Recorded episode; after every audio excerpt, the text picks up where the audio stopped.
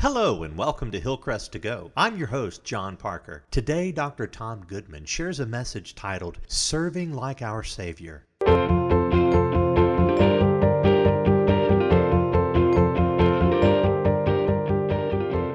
And now, an important message from Dr. Tom Goodman. You've probably heard someone talk about the pecking order of their organization. That phrase actually comes from the social order of chickens in a barnyard. When two chickens meet each other for the first time, either a fight will ensue or one chicken will run away. And the next time those two chickens meet, the chicken who's earned the pecking rights will peck at the other chicken, and the other chicken can't peck back.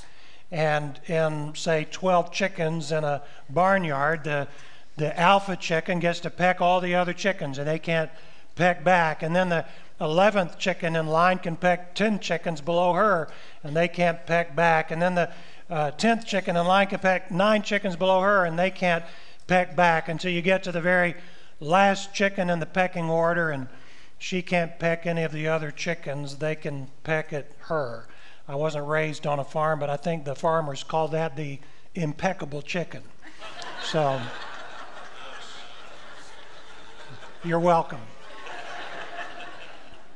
All of us are obsessed with where we are in the pecking order of our company, of our social circles, maybe even in our church maybe especially in our church. And that's why it is so surprising when we get to today's story in John chapter 13, where Jesus kneels down before his disciples and he washes their feet. This is what we find in John chapter 13.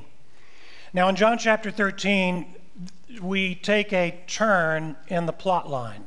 We've been studying through the Gospel of John, and in the first 11 chapters of John, Jesus is reaching out to the crowds. Through his teaching and through his miracles, John gives us seven representative signs or miracles that Jesus performed in order to reach the crowds. And at the beginning of John chapter 12, it looks like the crowds are going to follow him enthusiastically. But at the end of John chapter 12, as we saw last week, the crowds are fading away from him. The cross is right around the corner. And so, starting in John chapter 13, there's a turn in the plot. And in chapters 13, 14, 15, 16, 17, those five chapters, Jesus' behavior and Jesus' words aren't for the crowds, but for, but for his closest followers. And so he draws them aside and he wants to prepare them for the horror of the cross. And he wants to prepare them to lead his church when he has left this earth.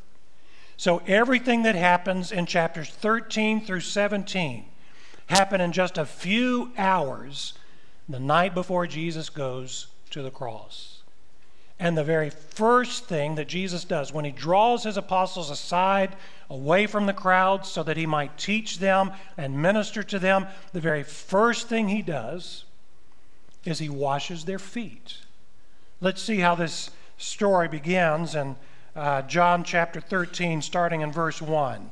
It was just before the Passover festival, and Jesus knew the hour had come for him to leave the world and go to the Father. Having loved his own who were in the world, he loved them to the end. The evening meal was in progress, and the devil had already prompted Judas, the son of Simon Iscariot, to betray Jesus. Jesus knew that the Father had put all things under his power and that he had come from God and was returning to God. So he got up from the meal, took off his outer clothing, and wrapped a towel around his waist. After that, he poured water into a basin and began to wash his disciples' feet, drying them with the towel that was wrapped around him. Now let's understand the cultural context where we find this story. Roads at that time were not paved with asphalt. People did not drive cars and they did not wear closed toed shoes. Roads were uh, dirt that turned into mud when it rained. And people did not drive cars, they walked and they wore open toed sandals. Uh, what I'm saying is that on a short walk, your entire body could remain relatively clean except for your feet.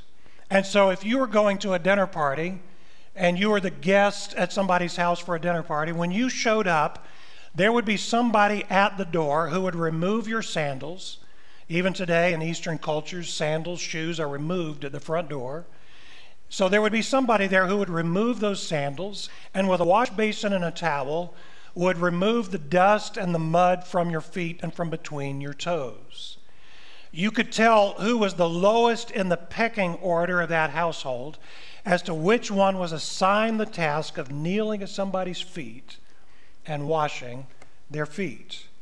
In John chapter 13, these 12 apostles are gathered with Jesus around a table in Near Eastern fashion. The tables weren't tall, you didn't sit in a chair at the tables, the tables were low, kind of like our coffee tables, even lower than that. You would recline at the table. You would rest with your, on, uh, with your body on your uh, left elbow. You would reach for the food uh, with your right hand, and your feet would be at basically the same level of the table, reclined out behind you. And that's why it would be as uncouth at that time to show up at the table with dirty feet as it would be in our day to show up at a table with dirty hands. And yet, here we are in John chapter 13, and all these apostles of Jesus are gathered with him at what would be their last supper with him, and every one of them are sitting there, laying there with dirty feet. The Gospel of John tells us that on the uh, Lord's Supper, the Last Supper before Jesus went to the cross, that, uh, that uh, the Gospel of Luke tells us that they were arguing with each other as to who was the greatest. And maybe that's why they're all sitting around with dirty feet. Because, you know, if you're, if you're trying to state the case that you're the most important in the room, you're not going to perform the task of the least important person in the room. Now, it's significant that John tells us. Did you notice this?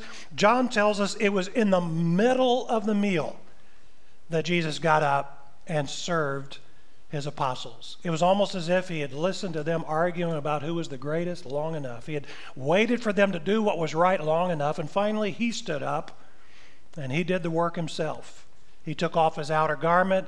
He, like a servant would do, he wrapped the servant's towel around his waist and stripped down to, uh, to, in that way. He knelt before each one of his apostles, and to their shock and shame, he put a water basin in front of them. He took a towel and he washed the feet of each one of them. I still marvel at how verses 4 and 5 flow out of verse 3. Look at this again.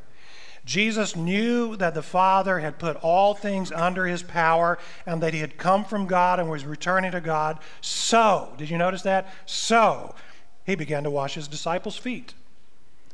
It was as if the awareness that he was God and that everything was under his power led him to naturally think that he ought to wash somebody's feet. Isn't it interesting how verses 4 and 5 flow like that out of this statement of verse 3. Now, what can we learn from this story today? We can learn that we are to receive and then copy the saving service of Jesus. We're to receive it and then we're to copy it. So I want you to write this down on your sermon notes. First of all, receive the saving service of Christ. Now, this is an often missed point of this story. But Jesus was preparing his men to understand the cross, to understand salvation, when he knelt before them and washed their feet. Just as he washed uh, dirt off their feet on Thursday night, he would wash sin off their souls the next day on the cross. And he wanted them to understand this. And that's the meaning behind this cryptic conversation that Jesus and Simon Peter had with each other. Look at the next verses John 13, verses 6 through 8. He came to Simon Peter, who said to him, Lord, are, are you going to wash my feet? And Jesus replied, You do not realize now what I'm doing, but later you will understand. No, said Peter, you shall never wash my feet. And Jesus answered, Unless I wash you, you have no part with me. Now, apparently, Simon Peter was the last in line as Jesus was going around to each of these apostles and watch, uh, washing their feet to their shock and to their shame. And Peter was getting more and more embarrassed about this and self conscious about this. He was the master, after all. He was the, the Lord, he was the ruler, and he was washing the feet of these men who were following after him. Simon Peter said, That's not going to happen to me. And you can imagine this impulsive disciple pulling his feet underneath his robe and saying, No, Lord, you, you don't have to do that. I can wash my own feet. Here, give me the rag. I'll do it myself. And Jesus says, Unless I wash you, you have no part with me. What Jesus was saying is, Peter, tomorrow I'm going to a, cross, to a cross to wash away sin from your soul. You have to receive that. You have to accept that service that I'm performing on your part in order to be one of mine. And so, unless I washed you, you have no part with me. And that, you see, was a foreshadowing of the cross. Now, maybe you react to hearing the gospel the way Simon Peter reacted to seeing Jesus wash his apostles' feet. You hear the gospel account that Jesus died for you, that Jesus died to take away your sin. And you go, Well, I know I need to make some changes in my life, but I'm going to be the, uh, the, the one responsible to do it. I'm going to clean up my act. I'm going to turn over a new leaf. I'm going to straighten up. I'm going to fix that which I've broken in my life. Now, understand, Jesus wants you to do every one of those things. But the first thing he wants you to do, the most important thing he wants you to do, is let him wash you. Jesus died on a cross to take away your sin. You have to let him serve you in that way so that you can experience his salvation. The gospel is not about what you try to do for God, the gospel is about what God has done for you when he sent his son Jesus, and Jesus willingly bore away your sin on the cross.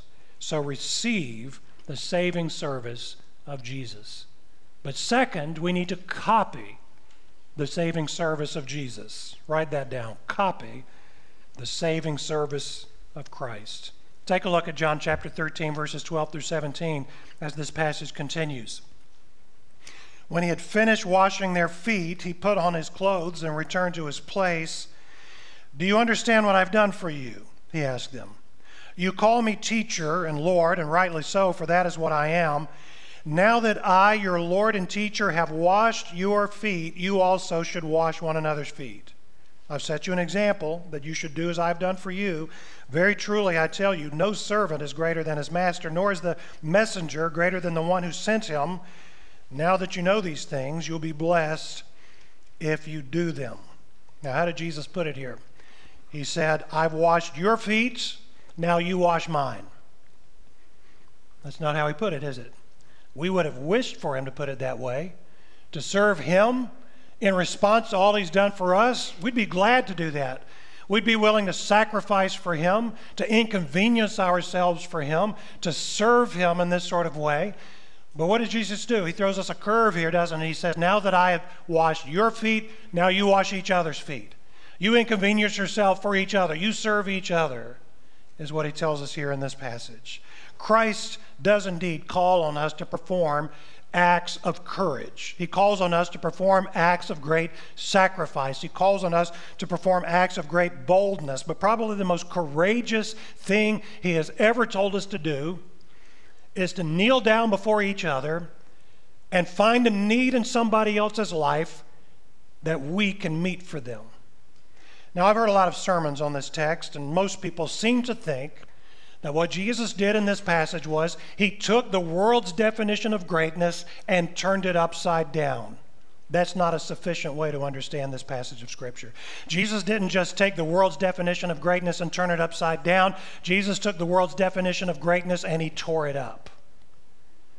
You see, for a lot of us, if we read John chapter 13, we would conclude that what Jesus is meaning for us to understand this passage is in this way well, if I shouldn't seek greatness, then I will seek obscurity. I will avoid those places of leadership that might get my, main, uh, my name known. I'll avoid those places where the spotlight might fall on me. And that's the way we understand passages like John chapter 13. The only problem is if you understand John chapter 13 in this way, where's the focus? It's still on you. You're just deciding not to seek leadership. You're going to seek obscurity. You're not going to seek the limelight. You're going to seek the shadows. The focus is still on you. Jesus never told you to think little of yourself. Jesus wants you to not think of yourself at all. You see the difference? We need to understand that what Jesus is telling us in this passage is that maturing Christians, Christians who develop to a point of maturity, it's, we don't focus on whether meeting somebody else's need gives us attention or lack of attention. We're, we're just focused on meeting somebody's need. We see a need in somebody else's life, and it might lead to obscurity where nobody knows our name. Or it might lead to leadership. It might lead to uh, not ever getting a thank you note, or it might lead to uh, uh, uh your act going viral on social media. But that's not what you're focused on. You're just focused on the fact that somebody else has a need and you can meet it and you do it. Now, it should be no surprise that serving each other like this serves as a powerful witness in the church. A powerful witness in the church for the world to see. And that's why just a few verses later, in John chapter 13, verse 35, here's what he says By this everyone will know that you are my disciples if you love one another. Now it's interesting again how he puts this. Just as he didn't say, Now that I've washed your feet, you come and wash mine. He said, Now that I've washed your feet, now you wash each other's feet. In the same way, in verse 35, he does not say, By this everyone will know that you are my disciples if you love me. Of course, he wants us to love him. But the way that the world knows that we belong to him is in what way? If we have love for each other as he has commanded us to do so. As one of our songs puts it, they will know we are Christians by our love. Now, this is one of the main reasons we're always encouraging you to bring somebody with you to church worship services and to church activities. It's not just, it's, it's not about padding the numbers. It's not because we define the success of an event on the attendance to an event. That's not it. You think about this if somebody has no relationship with Jesus Christ, or if they've had a sour past experience in a church, when you invite them into a place where people are serving each other, loving each other, respecting each other, sacrificing for each other, that has an incredibly powerful pull. And that's why it's important for us to do that. Uh, you know, in our church, we teach uh, people what we call the invite strategy. I N V I T E. Each of those letters stand for six actions that will help you build a relationship with a non believer so that they might build a relationship with Jesus. And a lot of us in here, will, we're very familiar with the invite strategy. If you haven't heard about it before, if you, or if you need a refresher course, you can just go to our website, hillcrest.church slash invite. And if you go to hillcrest.church slash invite, you'll get all the teaching that we teach each other about uh, the invite strategy. But those of you who've been here, you know the steps to the invite strategy. I stands for identify. Just ask God to open your eyes and identify the people in your life who need a relationship with Jesus or who need a church home. And then, second, is to nurture. N stands for nurture. Nurture a real, no strings attached relationship with those who need a Savior or who need a church home. You build that relationship not as a strategy just to get them into church or to get them to hear the gospel. You build a relationship with them because they're made in the image of, of God, and so therefore they're valuable in and of themselves. You nurture a real relationship with Jesus. V stands for verify. Through your conversations with them, verify where they're at spiritually. Lots of people are lost, but not everybody's lost in the same way. And so we need to identify what their hangup is about Jesus or what their misunderstanding is about the church. We need to verify where they're at spiritually. And then what's the fourth step? The fourth step is involve. Involve them with your church family. Now, now, why do we have that as a step in the invite strategy? Just because we needed to come up with something for that next I in the, in the letters? No. Involving them with your church family is the way we fulfill the passage we're looking at today if we are serving each other, if we are respecting each other, if we are loving each other, if we're sacrificing for each other. Jesus says in verse 35 in this passage that it is this way that all people will know that we belong to God and that our message is from God if we have love for each other. And so, as people come into a place like this and experience life with us, it is a very powerful way of witnessing to people. And so, of course, you need to be sharing the gospel, communicating the gospel, having conversations without G- uh, uh, uh, outside about Jesus, even before you get people into here. But, but getting people into here is a part of the process of helping them understand what Jesus can do with a life.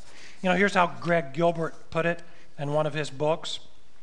He said, as you build relationships with people, look for ways to involve other believers from your church as well.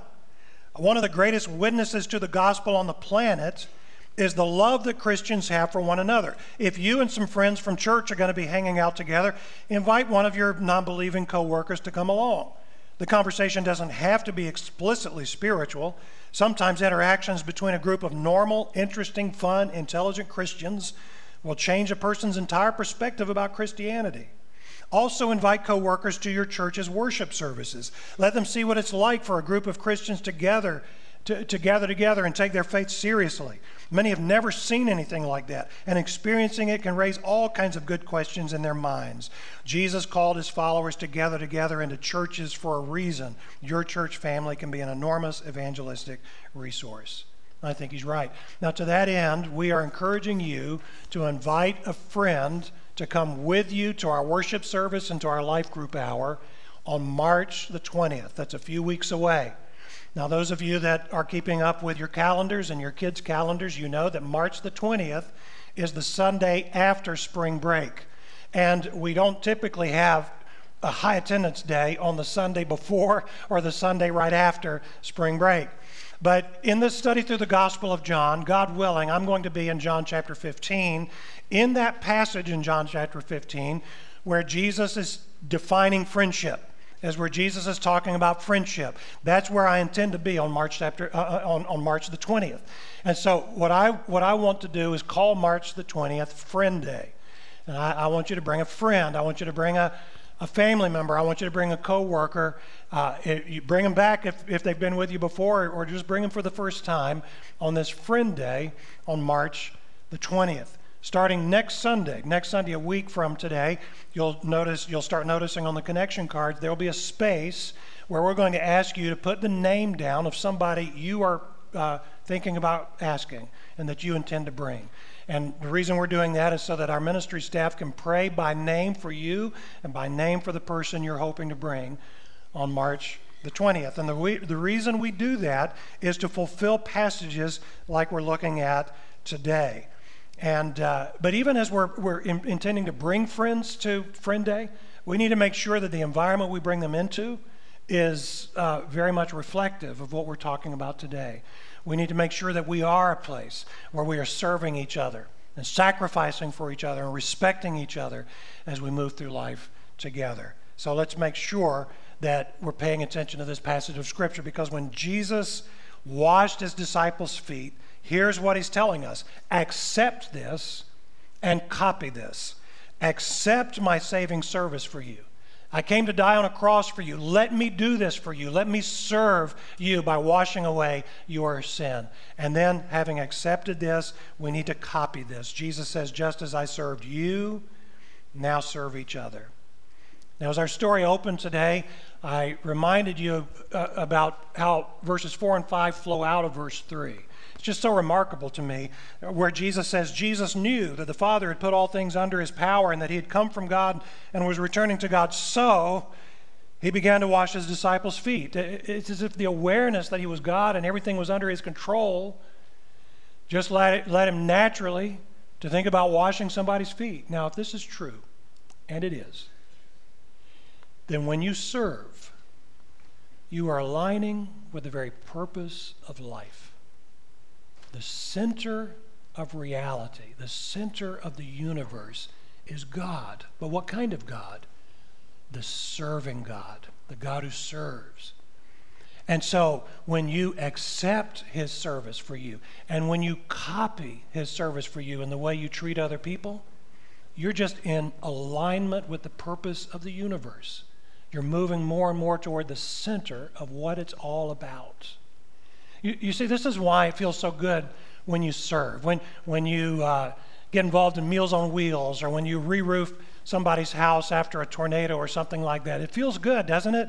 You know, the uh, scientists can tell us we get this sort of chemical, this dopamine rush and everything. It feels good. And, and you know, I, I've done a lot of funeral services, and I can tell you that at the eulogy time, people come up and they share the eulogy, and they don't put it this way. They don't say, well, we're burying Fred today, and you know, the thing I remember about Fred is how he hoarded his money. You know, the thing I remember about Fred is how he always stayed inside and never took care of anybody and never never gave his money to organizations that help people. That's not what we say to, about somebody when they die. What do we say when we remember something fondly about their life? What do we say? We talk about how they served. We talk about how they gave, right? What, what, what does that hint to you? Even if you're not a believer, even if you've never read the Bible before, what does that hint to you? Doesn't that tell you that we are coming close to the meaning of life, to the purpose of the universe when we serve? Well, of course.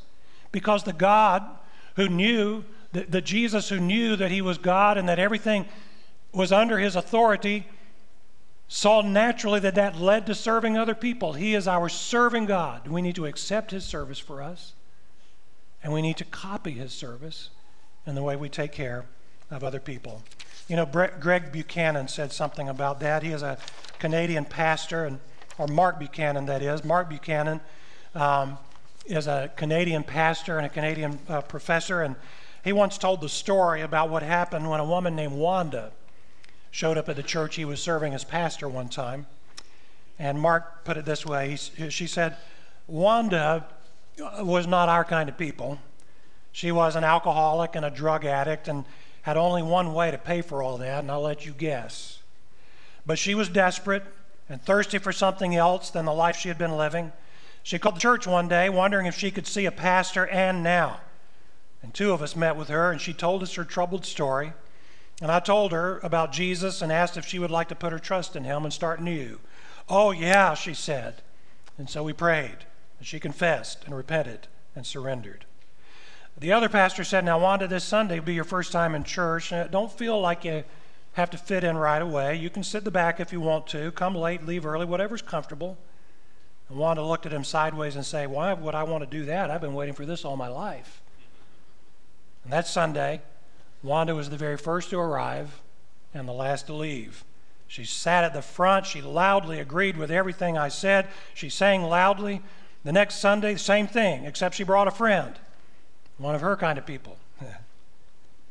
I preached on servanthood that day. My main point if you've tasted the love of Jesus, you'll want to serve. And it was Communion Sunday, like we had at this church just a moment ago. And, and uh, he said, In those days, we called our elders the servant leadership team. And I asked the servant leaders to come and help with communion. But you see, Wanda had been listening intently as I said in my sermon if you've tasted the love of Jesus, you'll want to serve. And so when she heard the word servant, those who want to serve come to the front. She came to the front. Buchanan said the first thing his reaction was he didn't know what to do. And he wasn't sure how the elders and the rest of the church would react to have her serving. That was the elders' job. But when he stepped beside Wanda, he said, Since this is your first time doing this, do you mind if I help? And he wrote, So Wanda and I serve communion. And the best part, was watching the faces of the people I love and serve and pray for and preach to. Not one scowled, not one objected. She was our kind of people. That's what it's all about. All God's people said, Amen. Amen. Let's go to the Lord in prayer. Jesus, we're astonished, astonished that you are willing to serve us even to the point of enduring the cross. Help us accept your service instead of trying to save ourselves. And point us to those we now need to serve in faithful imitation of you. And let our world be drawn to this church community by the way we serve each other. We pray these things in your name, Jesus. Amen.